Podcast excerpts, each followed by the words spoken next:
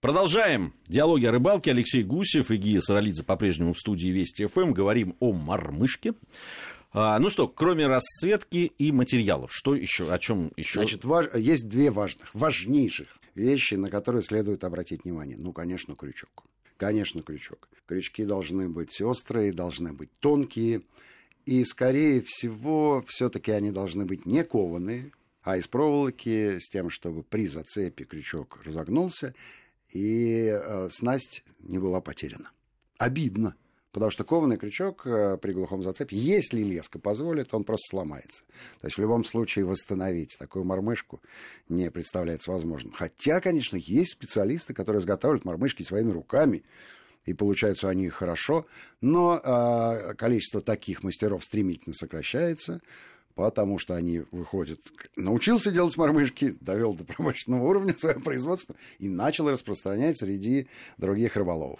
То есть э, смысла, конечно, э, же отцепы. и форма. Мы знаем. Есть, отцепы есть. В общем, крючок. Да, конечно, это гамакацу, конечно, это VMC, конечно, это все, вся линейка э, японских производителей, которые большие, конечно, мастера крючки делать хорошие. Вторая вещь – аккуратность.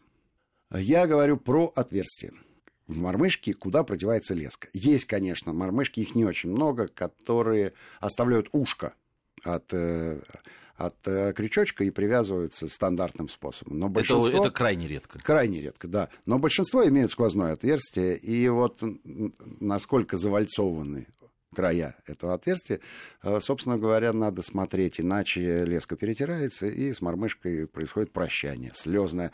А, как правило, э, отрывается самая уловистая мормышка. Ну и потом долго про нее рассказывают. Вот если бы она часто была... Намоленная такая уже, наглотанная всякой рыбой. Ну, то есть важная, важная вещь. Ну, здесь можно сразу добавить, что это э, не, не только Э, сама мормышка здесь еще играет роль, но и то, как вы ее привяжете. Это, это да. очень здесь ну, это на самом деле со- существует один э, самый популярный, их много, но самый популярный один стандартный способ. Единственное, что на морозе э, сделать этот узел, это, конечно, да, надо репетировать с закрытыми глазами, и пальцы должны быть теплые. Малюсенькая мормышка, тонюсенькая леска, минус 30. Так, в общем, в общем, кошмар. Лучше иметь несколько удочек. Одну отложил, достал вторую. Но, конечно, клев уже не тот. Вот на ту мормышку. И на ту удочку. Да, и на ту удочку. Было очень здорово. А, принципиальная, на мой взгляд, самая принципиальная в этой снасти деталь – это леска. Это леска. А, дело в том, что мормышка-то привлекает рыбу своими колебаниями. И чем толще леска, тем э, больше погрешности этих колебаний, потому что сама леска издает тоже колебания. Она же находится в движении, в отличие от обычной поплавочной ловли, где леска находится в состоянии покоя, и, в общем-то, не, а рыба на нее не реагирует. В нашей подвижной мормышечной конструкции леска тоже колеблется. И чем она толще, тем э, больше она мешает э, рыбе э, полакомиться мормышкой. То есть толщина лески должна быть меньше 1,1 миллиметра. 0,08, 0,06. Вот это да. Безусловно, э, отечественная промышленность советского периода такие лески просто не в состоянии была делать. Ну, э, я же уже рассказывал, да, э, про Клинский комбинат, что там стояло оборудование трофейное, которое вывезли из Германии. И поэтому леска э, какая-нибудь миллиметровая или 0,4 получалось неплохо, потому что полимер пропускается через определенное количество калибровочных отверстий. Вот. И, конечно, качество, прецизионность этих отверстий э, впрямую влияет на качество лески. Но если мы говорим о, о том, все, что меньше одной десятой миллиметра, ну, послушайте. Японцы, да, японцы умеют. Но сейчас, сейчас отличные лески делаются, и не надо бояться, не надо бояться таких значений нано-значений. Ну, век нанотехнологий нанолесками надо ловить. Да, надо ловить. И если вы э, если вы боитесь упустить крупную рыбу, посмотрите программу «Диалоги о рыбалке», которая была снята да? Э, не так давно, на самом деле, весной прошлого года, э, где ловили леща, не побоюсь этого слова. Не, сколько, не... сколько этот лещ потянул, которого Лещ, но он больше килограмма-то был. Больше килограмма. Больше килограмма. И был пойман 100%. ровно на такую тоненькую Совершенно лесочку. верно, да. Лещ был кило... Ой, не помню, кило триста. Ну, короче, это Ну, хороший такой, лещ. такой прям, знаете, Хороший. прям лещ, Лещ, да, лещ-лещ. И, э, и, и открою, приоткрою тайну. Понятно, что он был сначала пойман, потом долго еще держался на это, чтобы снять его всякими подводными Но у нас же камерами. была подводная камера. Ну, как упустить такую возможность? А, а, а, была же уже ночь. Ну, по крайней мере, темное Тем- время да, суток. да. И а, а, рыболов сидел в палатке, и красивый свет такой был снаружи палатки. А когда мы опустили подводную камеру, и, и этот свет в лунку проникает, и лещ, закрывая своим телом объектив, начинает в эту лунку пролезать. Ну, в общем, а, попросили сделать несколько дублей, потому что очень красиво. И все это было, вот он держался как раз на этой Да? э, лесочке. Да. Так что не, не, не волнуйтесь. Но у нас же задача в э, программе не столько поймать рыбу, сколько снять ее. А дальше, ну и, пожалуйста, уйдет и не жалко. Но, правда, еще один лещ был пойман. Но уже в другой лунке. Другой лунке. Вот. А, Тонкая, тонкая леска, естественно, дает э, возможность э, управлять игрой э, мормышки более чувствительно, более тонко. Более тонко. И есть, конечно, профессионалы, которые справляются с этим блистательно.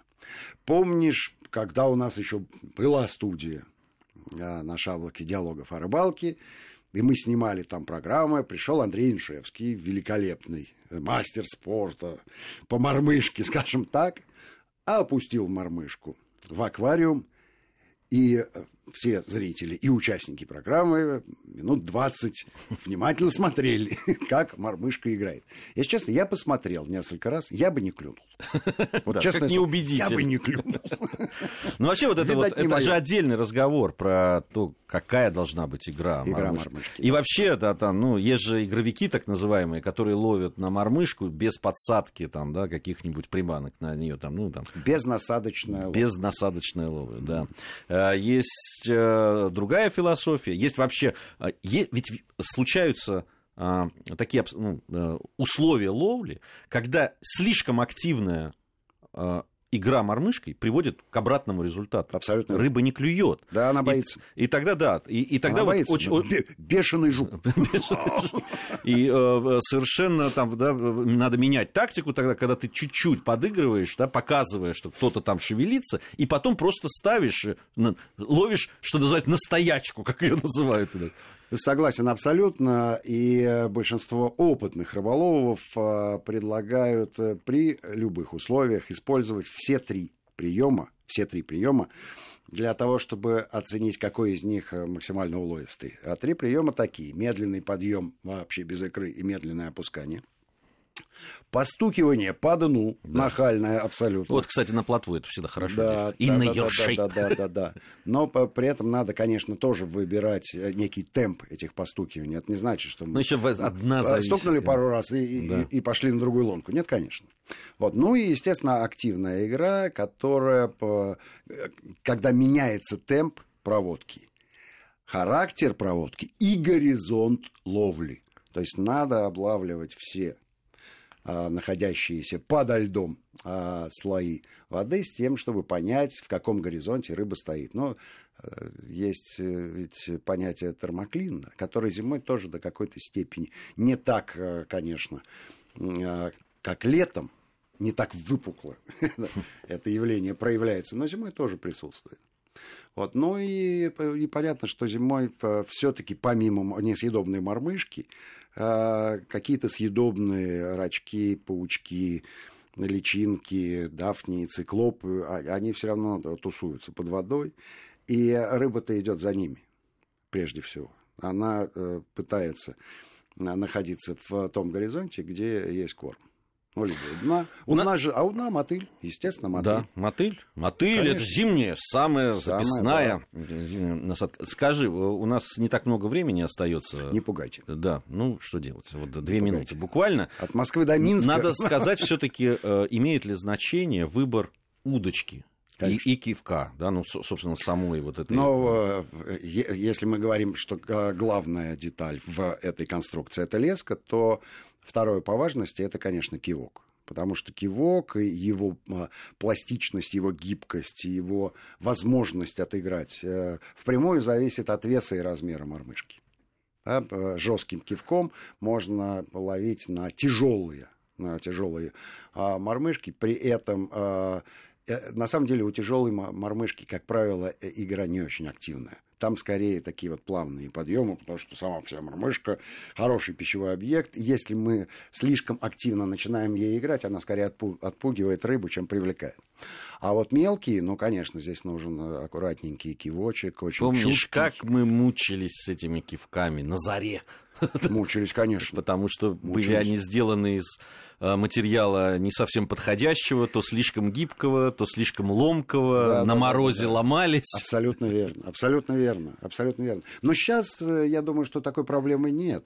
Такой проблемы нет. Это сейчас одно удовольствие в, э, выбирать и собирать эти э, удочки на разные случаи жизни. А, э, делается это достаточно быстро, но при этом подбираешь просто, ну, вот кивок под мормышку, под э, цвет, размер там и все остальное. Это прекрасно. Ну, в общем, да, надо сказать, что да, про, мы в основном про безнасадочные мормышки говорили. Надо сказать, что мормышка-то используется и для э, ловли с насадкой. И, и здесь, конечно, но это для ленивых. Да?